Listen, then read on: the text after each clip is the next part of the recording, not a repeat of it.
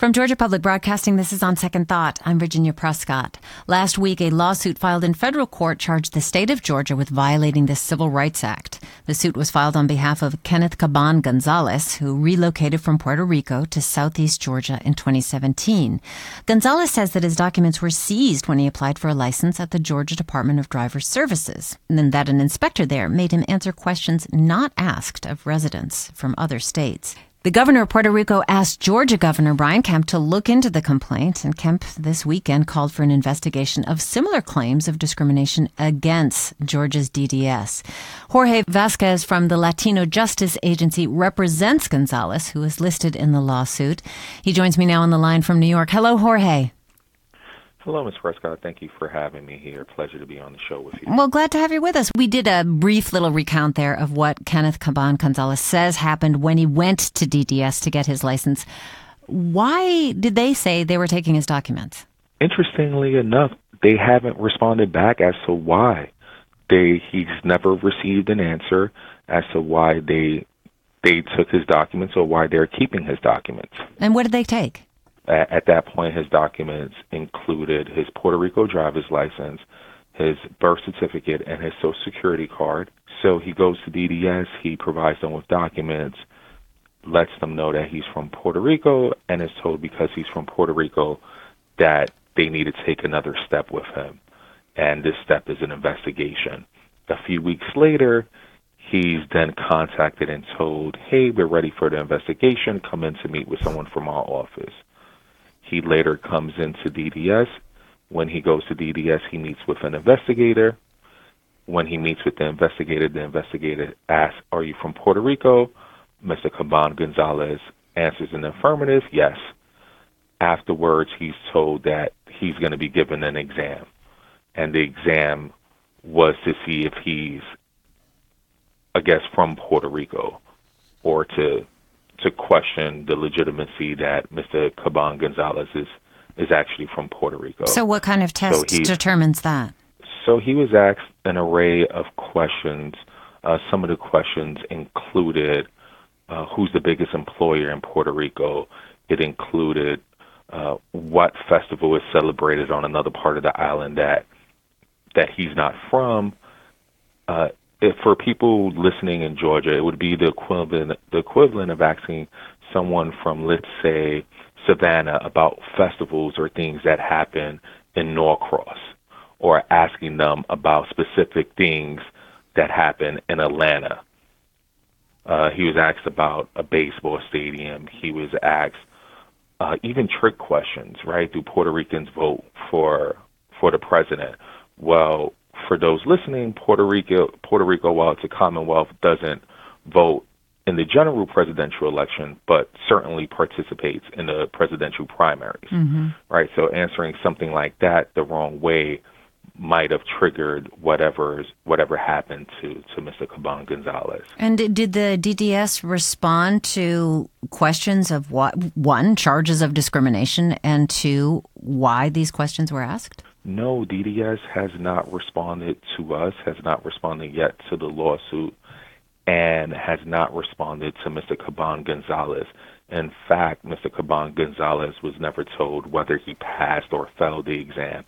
But given what happened to him after he was asked those questions, the presumption is that DDS did not like his answers. Okay, so he did not get a license. Correct. He was never given and a license. His documents have been uh, in their custody for over 600 days now. All right, they haven't been returned. Now, according to the 2017 census, more than 93,000 Puerto Ricans live in Georgia. Have you heard complaints from other Puerto Rican applicants similar to this? Yes, we've heard complaints, and I personally have heard several complaints from numerous individuals uh, ranging in, in different ages. All right. So that is Jorge Vasquez from the Latino Justice Agency. Also joining us from Georgia State University is political science professor Amy Steigerwalt. Nice to have you with us again. Great. Thank you for having me. All right. So you listening to this, uh, there was a response. They hadn't received the lawsuit yet, they say DDS, but uh, somebody did go on the record of saying that the state complies with state and federal law in issuing licenses. Anything you hear here that sounds like it would run a, uh, run across a state or federal law? Well, the biggest thing seems to be the issuance of a test that is about knowledge not of driving, but of Puerto Rico, which appears to be um, I guess to suss out whether or not the person is really from Puerto Rico, suggesting that perhaps they believe that people have managed to gain documents that are fraudulent and they're actually from other countries, and so they're trying to portray themselves. Otherwise, it's a little unclear what the purpose of that test would be, especially because there is no similar uh, test that is given that is not connected to the skill of driving or knowledge of road laws that is given to anyone else who goes in for a license. So if somebody goes in from any other state, are there laws of reciprocity governing governing U.S. territories and like Puerto Rico, uh, as there are with other states and the District of Columbia, for example? There are. So m- almost all the states and territories have these laws of reciprocity that they recognize uh, licenses that people have gotten over there. What they do sometimes differ on a little bit is how exactly they are treated and what that reciprocity means.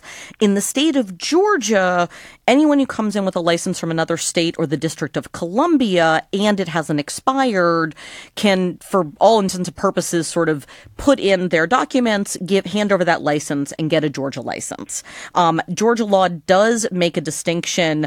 Um, though, in its regulations of how it treats those coming from U.S. territories, um, excluding the District of Columbia, and they have to, they can turn in the license, they give the same documents, but they also have to take the knowledge and driving tests that anyone who would be getting a newt like that for the first time getting a license would have to do. The knowledge and driving test. So that's, you know, Exactly. like a written test or, you know, check the boxes test and a driving test, physical driving test. Exactly. Do other states have these kind of requirements or particular requirements for Puerto Ricans or people from Guam or other U.S. territories?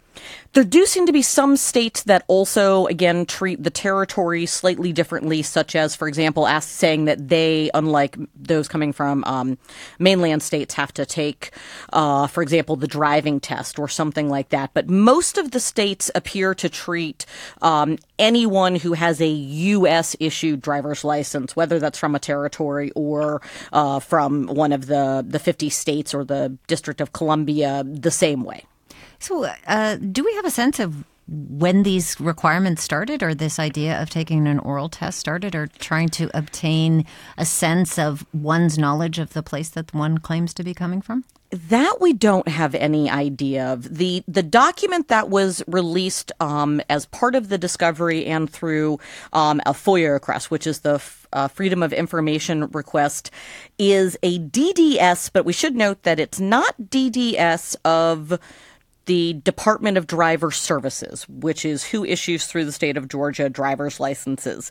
Instead, the, the front page says it's DDS, which is the Diplomatic Security Service and it lists it says it's a Puerto Rican interview guide and it says in it that part of the guide is you that the purpose of the questions are to help determine whether or not the person really does come from the uh, island of Puerto Rico. That if they know that, that they should, in fact, if they come from there, know be able to answer most of these questions. And the document states that even though it doesn't, if someone doesn't know it, it doesn't prove fraud. On the other hand, one should know the answers to these things. And what is sort of unclear is where this document came from, um, why it was a part of the discovery that was brought up for uh, documents that were asked for from the Georgia Department of Driver Services, because that is where it came from, um, and what they're being used for. Um, and where this um, comes in to be and how it's being used. So, Jorge, for you, um, putting together this case, uh, what's your tack here? Is it that test, the oral trivia test, from the sounds of it, um, that is the point of contention here for unfair treatment? There is a few points. Certainly is the fact that they're treating him different than anyone else. It's also attacking just the general process.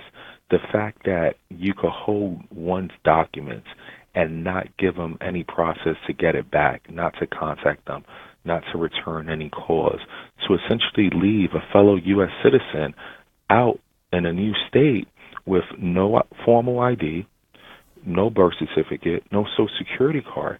How can you do simple things like apply for a bank account? Uh, if you needed to get a new apartment, uh, if you needed to travel from one place to another. So, so certainly part of it is is that is this exam, but also the process in which DDS conducted uh, its decision or, or lack thereof with Mr. Caban Gonzalez. So this wasn't just one inspector; it was actually an inspector at the at DDS. From the description that I've read of the lawsuit, not necessarily just one arbitrary person, but other people are subjected to the same kind of rigor. That's correct. All right. So Jorge just said, like other citizens of the United States, I guess maybe that's not clear to a lot of people. Are Puerto Ricans citizens also citizens of the United States? Citizens of the United States are include all of those who are, live in the American territories as well. So if you're a citizen of a state or you're a citizen of one of the territories, you are also a United States citizen. Um, we do know that there is confusion about that. There are quite a lot of Americans who have no idea that Puerto Rico is part of the United States that the U.S. Virgin Islands are part of the United States, that American Samoa is part of the United States. And that can a lot of times cause confusion and cause, uh, potentially cause uh, differences in treatment in ways in which they should be treated uh, similarly to other U.S. citizens, but are not always. So, Jorge, what are you ultimately seeking from this lawsuit?